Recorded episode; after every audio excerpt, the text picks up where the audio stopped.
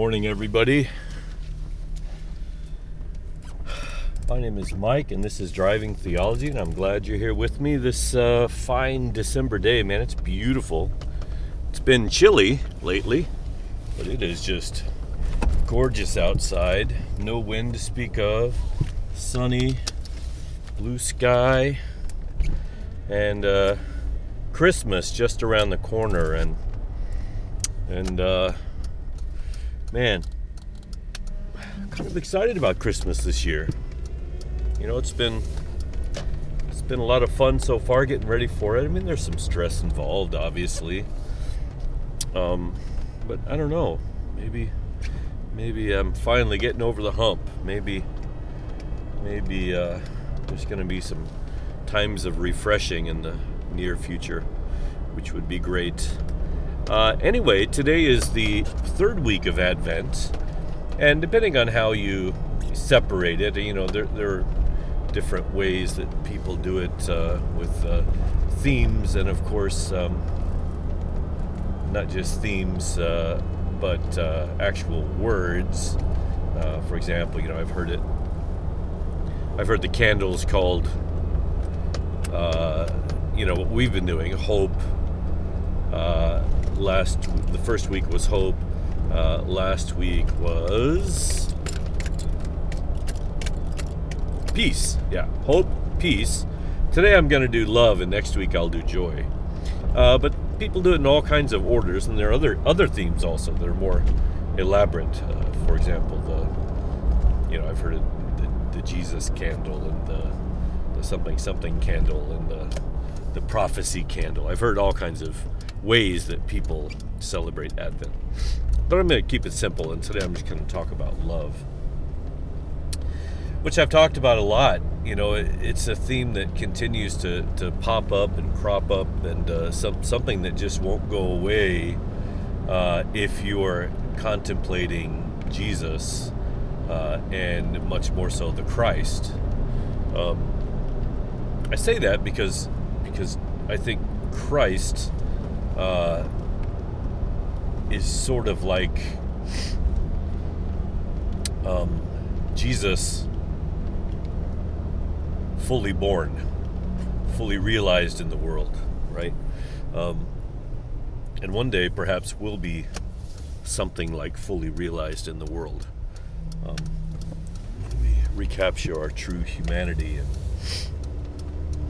and uh, and uh, the world is is finally perfected and, and everything culminates uh, into a reconciled existence.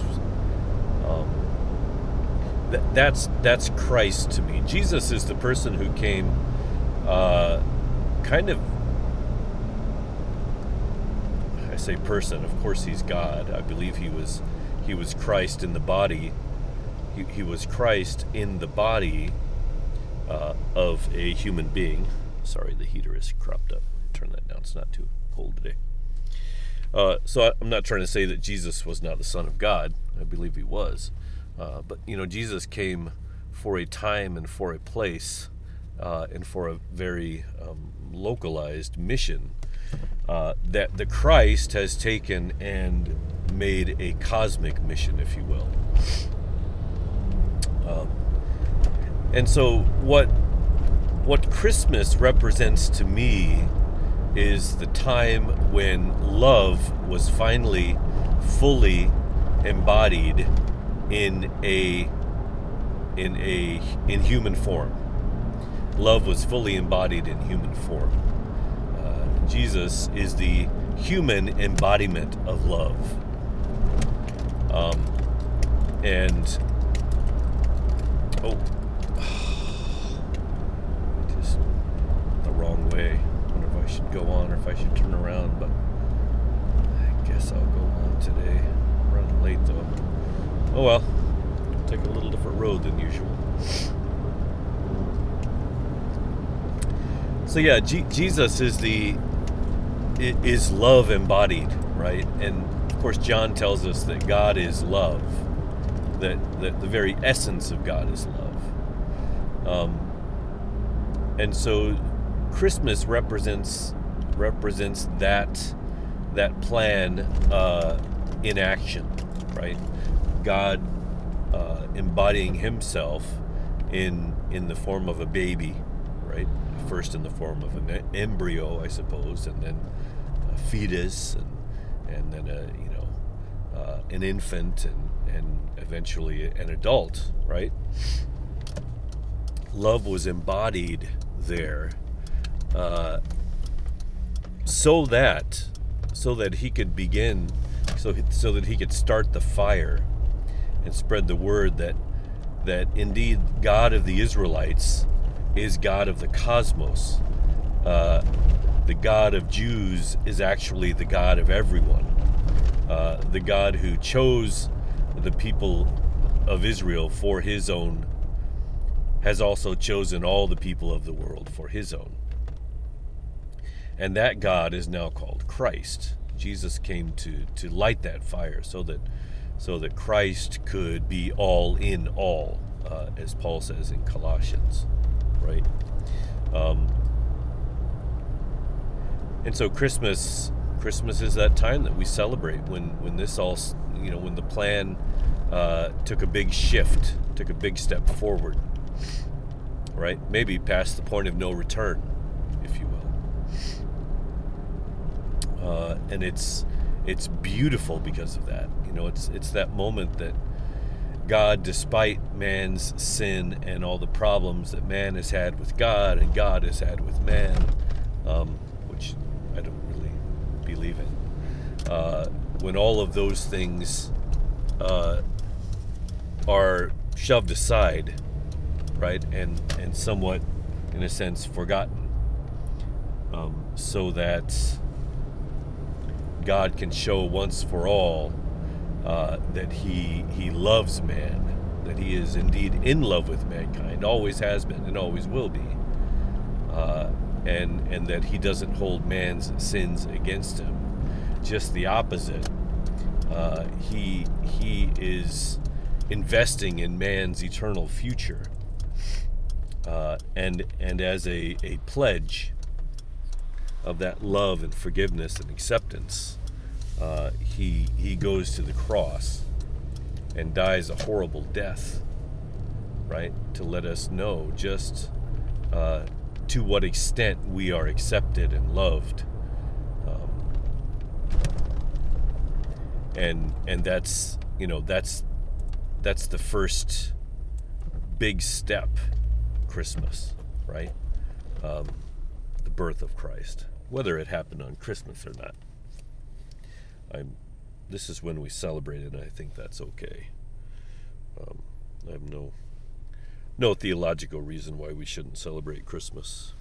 Um, uh, I, I do theologically disagree with leaving jesus out of christmas but i don't necessarily believe that Santa Claus and having the tradition of Santa Claus equals leaving Jesus out. I think I think Santa Claus is, is in in many ways uh, can be a great metaphor uh, for Jesus, and and at any rate, you know Saint Nicholas, which is where we get Santa Claus. Saint Nicholas actually lived. He was a man who was very passionate uh, about about uh, serving others and taking care of the poor, uh, providing for the poor, uh, and also standing up against uh, heretical ideas.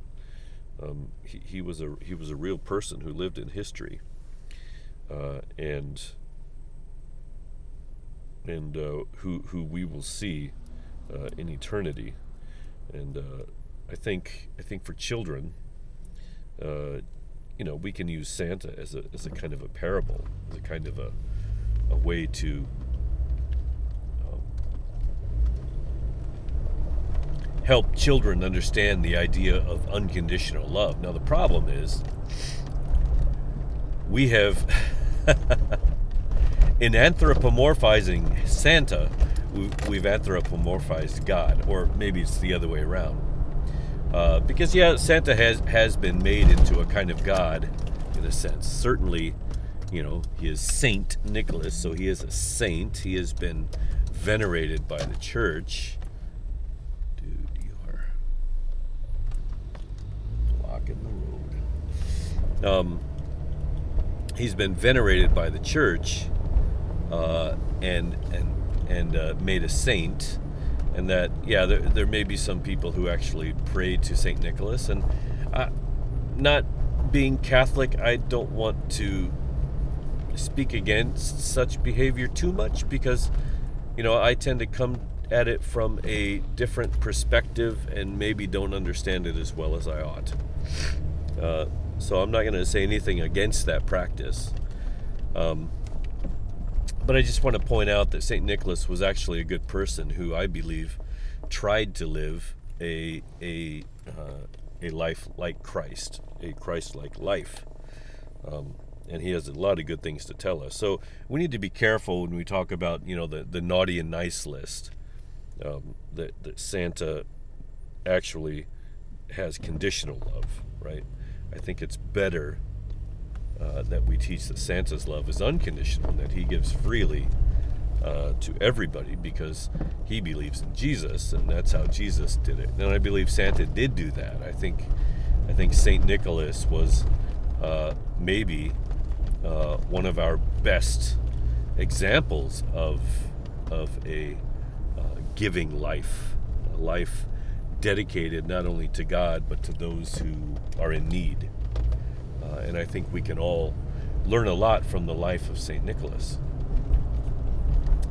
Um, so ho ho ho, celebrate Christmas and and uh, you know use the tradition of Santa to help children better learn about who God is, right? Just as we just as we teach kids about Peter and Paul, right? Uh, in a lot of ways, Santa was also an apostle of Christ, depending on how you term apostle, right? Uh, he was certainly a bishop and and lived, I believe, in the in the time of Constantine as the as the church was kind of transitioning from uh, from organic grassroots movement uh, into something more uh, institutional uh, it seems like that was about the time that, that he lived, right around that time. If I can sneak in here. I'm going to try to sneak in here. What do you think? What do you think here? There's a lot of traffic today.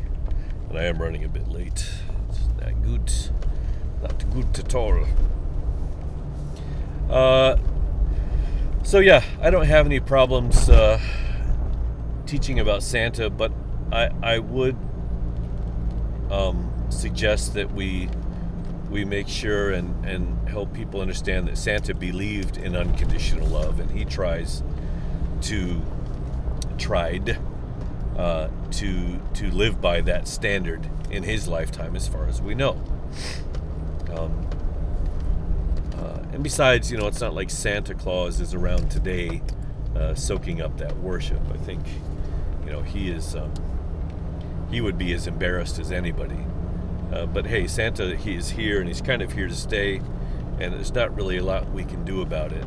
And I actually don't think saying that Santa isn't real uh, is necessarily helpful to children. I think children need to believe in things, right? They need to be believers uh, first, and they're going to believe in all kinds of things that are not true, but you're not going to tell them the truth about it. For example, they're going to believe that you, as parents, are perfect, that you can't do any wrong. They'll believe that for a long time. Are you going to sit there and tell them it's wrong? Because it is, right? Some a meme that was on uh, Facebook just the other day um, said one thing that kids don't realize when they're young is that their parents are growing up with them right? The parents are also growing up. And I thought that was uh, a really poignant um, and, and relevant way to look at parenthood. You know, we, we need to remember parents that, that we're learning on the job, uh, and, and the job doesn't, doesn't stop. The learning doesn't stop, right? Uh, something that we it's something that we will continue uh, to do into the future.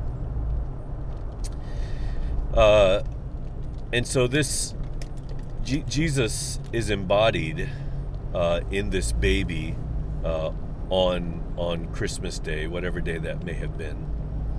uh, and this is a good reason to celebrate Christmas. So how do we how do we how do we learn from the story of the birth of Jesus? What do we learn? Um, there's a lot of things we can learn, right? About about God's love and, and how He showed it to us on Christmas. One of the ways is that, you know, perhaps God doesn't love with a lot of fanfare. Perhaps God's love is quite quiet and intimate uh, and local and even personal, right? And that and that that's where it, it needs to be experienced, not on some grand gesture. Even though, if you think about it, birth of Jesus, uh, at, least, at least as far as significance and meaning, is the grandest of all gestures. Uh, but he did it in a very understated way. Right? Um, he appeared to some local people in a local place, uh, to a humble girl, uh, and uh, to a uh, you know a working man, uh, and made his his plan known and let them know that that they were they were going to be a part of it, and they accepted their responsibility, uh, and and so Jesus was born to Mary and Joseph. You know, they, they rolled with it, and so God rolled with them.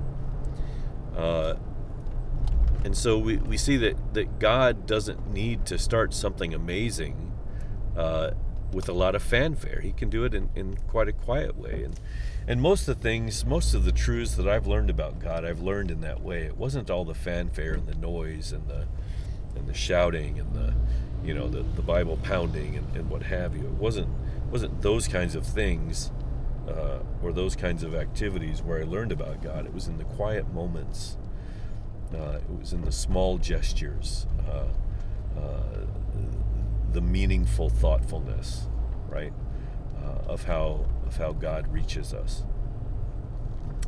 Uh, and that's that's that's how God is. You know, He He works. I believe we say in mysterious ways, and I think uh, I think what that means is mostly he works in ways that we don't even see really, and maybe we don't recognize for a while, right?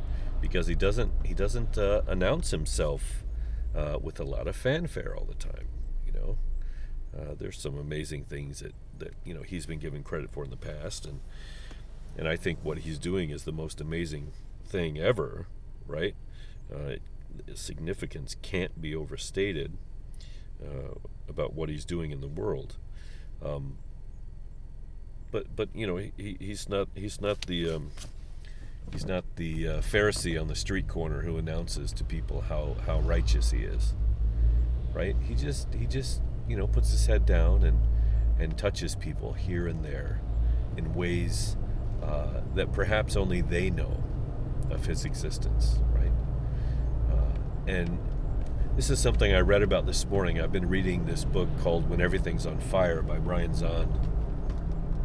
And he talks about the the idea of mysticism, right? So uh, there, there are two ways that Christians, basically, uh, in a sense, there are two types of Christians today. There are Christians who know God through mental assent, right? Who think in their mind they have figured him out and have calculated the existence of God, right? Scientifically or mathematically, if you will. Uh, and there are people who know God because they've met Him, they've encountered God, they have they have come, uh, at least metaphorically, face to face with God. He has uh, revealed Himself in their lives, and they have had uh, an experience with God. And this is what we call mysticism. Now you can be a mystic or you can you can have mystical experiences, but this is a way that that you can know God, um, but you can't really prove to anyone else, right? Uh, and some people would say, well, then you know we need better reasons. My my father's one of them. I love my dad dearly, and I think he he has uh, followed Jesus to the best of his abilities. Uh, and and he has given me a great inheritance uh, especially of Bible knowledge and, and, and an example of how to live well uh, in this life. Um, he has his shortcomings, uh, but I love him dearly.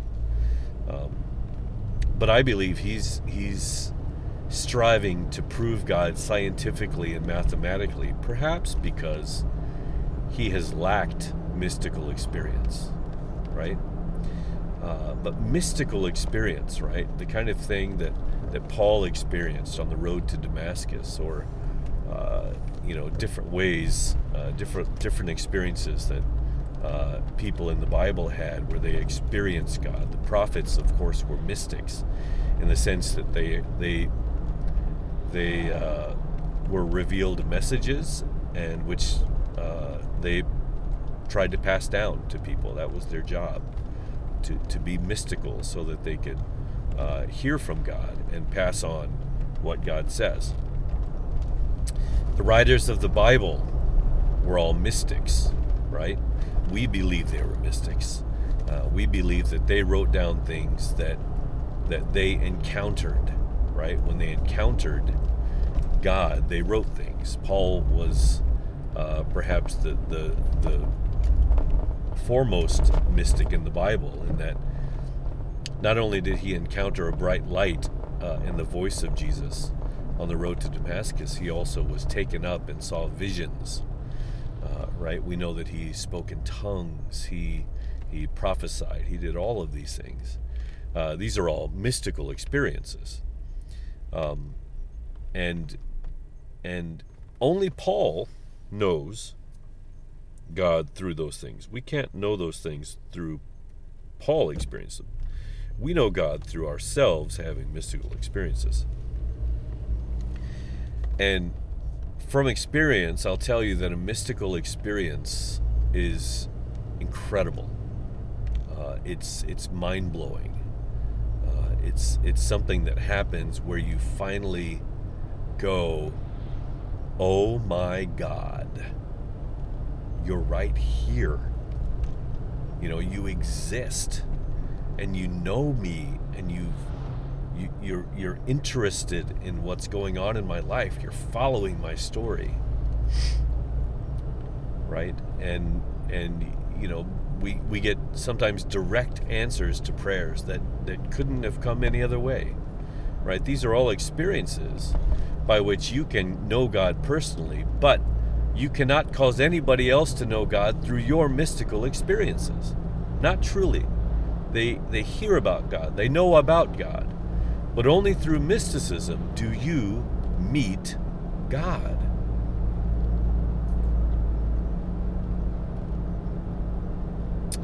Um, in the in the New Testament, we, we remember that the, the centurion, for example, uh, and his family uh, all were filled with the Holy Spirit and began prophesying. And then they were baptized later, right? They had a mystical encounter with God. Uh, so Brian Zahnd, he he um, separates the idea of mysticism from the charismatic movement of the 1970s, right? Uh, the charis- charismatic movement was mystical, but not all mysticism is is charismatic, if that makes any sense. Uh, mysticism has kind of moved on from charismatic because charismatic uh, kind of went off the rails in a lot of ways, the charismatic movement. Uh, my, apologize, my, my, apologies to those of you who uh, consider yourselves charismatic or, or Pentecostal. Uh, feel free to disagree with what I said here, but I kind of see evidence of it as well. Um, but it doesn't mean that the best part of the charismatic movement does not um, persist, right? I think it does. Um, and I think, you know, different Christians experience different levels of this mysticism. Not everybody uh, is a prolific mysticist. Uh, mysticist. Hmm? Mystic. Sorry, mysticist. So hard, these words. Not everybody is a prolific mystic you know they're they're not they don't exist in another uh, dimension all the time right uh, and some of us are novices who have had some mystical experiences that have been enough uh, for us to to recognize Christ, but perhaps not as much as we like, right? And I don't know that we all have the wherewithal to be prolific mystics, and I don't think you have to be. Uh, but I, I do feel like you don't know much of Christ until you encounter Him personally, um, and and and that's to me that that's that shows how loving God is, right? He doesn't he doesn't put out a, a list of commandments for you to follow and and by which you will know God. Although I will say there are things you can know about God through His commandments, uh, but that's not how we know God, right? God doesn't do that. He actually enters into our life.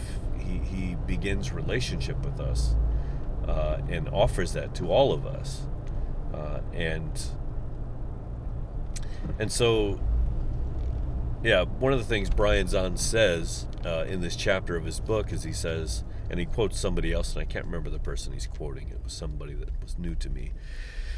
Uh, but the person was quoted as saying, unless the church becomes mystic, it will not survive in the modern era. Paraphrasing, right? So mental assent is not enough anymore to sustain the church there was a time uh, when science and math were not very developed that that perhaps um, you know your traditional your your traditional Christianity was enough, right? Was believable enough the way it was. Uh, but in this modern age of science and technology, uh, it's not enough. It's not enough. Mental assent is not enough. You cannot prove God scientifically. Um, is is what Brian Zahnd is saying in this book. I think there's scientific evidence of God. I I just don't think necessarily you can prove Him beyond the shadow of a doubt. And if you could, why why do we need faith, right? Uh, I know that's an old argument, but I think it still holds water. So, Christmas can be a metaphor for the way that God wants to show his love to you personally. Right? So, just as God came in a small package, in a humble and quiet way, uh, in, a, in a rural corner uh, of the universe, uh, so too uh, God will meet you in a small way first in your own life right that's how that's how he wants to to reveal himself to you as well right uh, and that's that's a good thing right that's that's a that's a thing that that is good for all of us because uh, if it weren't so uh, you know if it were too much too soon we may not uh, be able to accept him. Right? Uh, perhaps. You know, I'm just spitballing here, obviously. In fact, maybe that should be what I call this podcast Spitball Theology. Um, but hey, it is what it is. So, yeah, uh, love love. God so loved the world that he gave his only begotten son. And he gave his only begotten son in a in a very subtle, small uh, but a way that we see as beautiful today. I, I doubt it was as beautiful uh, in the moment. You know, Mary must have been riddled with pain. Uh, Joseph riddled with uh, worry. Uh, just like any any birth, right? In that way, I think it was probably like just about any birth. Um, but, uh, you know, even in a small painful experience, God is there. Right? And so God is interested in the smallest parts of your life.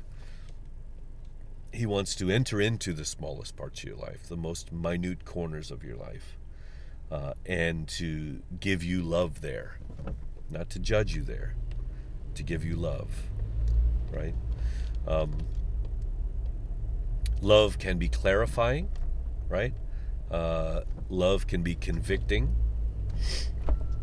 Uh, but love is not judgmental, right? And and the fact that Jesus did come to earth as a human, right, in human form as a baby and lived some, you know, at least around 33 years on earth. We can trust that he knows what it means to be human. He understands our struggles uh, and our pain, uh, our temptations, right? He he meets us in that place and says, "Hey, I understand. Don't worry. I've got your back. Uh, I'm here for you. Uh, I won't ever leave you or forsake you. Uh, you are my special treasure. Right? You are of great value to me. We are Christ's pearl of great price. Right? Uh, and he will spare no effort to to find us and to meet us uh, and to reveal his love to us. And in so doing, he reveals our true selves, right? We discover our true self, uh, our true selves in the person uh, of Jesus, right? That's where we finally finally find. That's where we finally find our true humanity in Jesus we finally find who we are. And I don't want to say finally find anymore. It's kind of hard to say. Uh, yeah, we discover our true selves. And that doesn't mean we lose our identity, right? We, we can maintain our identity uh, while still not truly believing who we are, or, or not fully believing who we are uh, not fully realizing our, our, potential in the world, uh, our potential for love and uh, creativity, uh, connection, relationship. Uh, we are, after all, image bearers of Christ. Right? We have the divine image in us.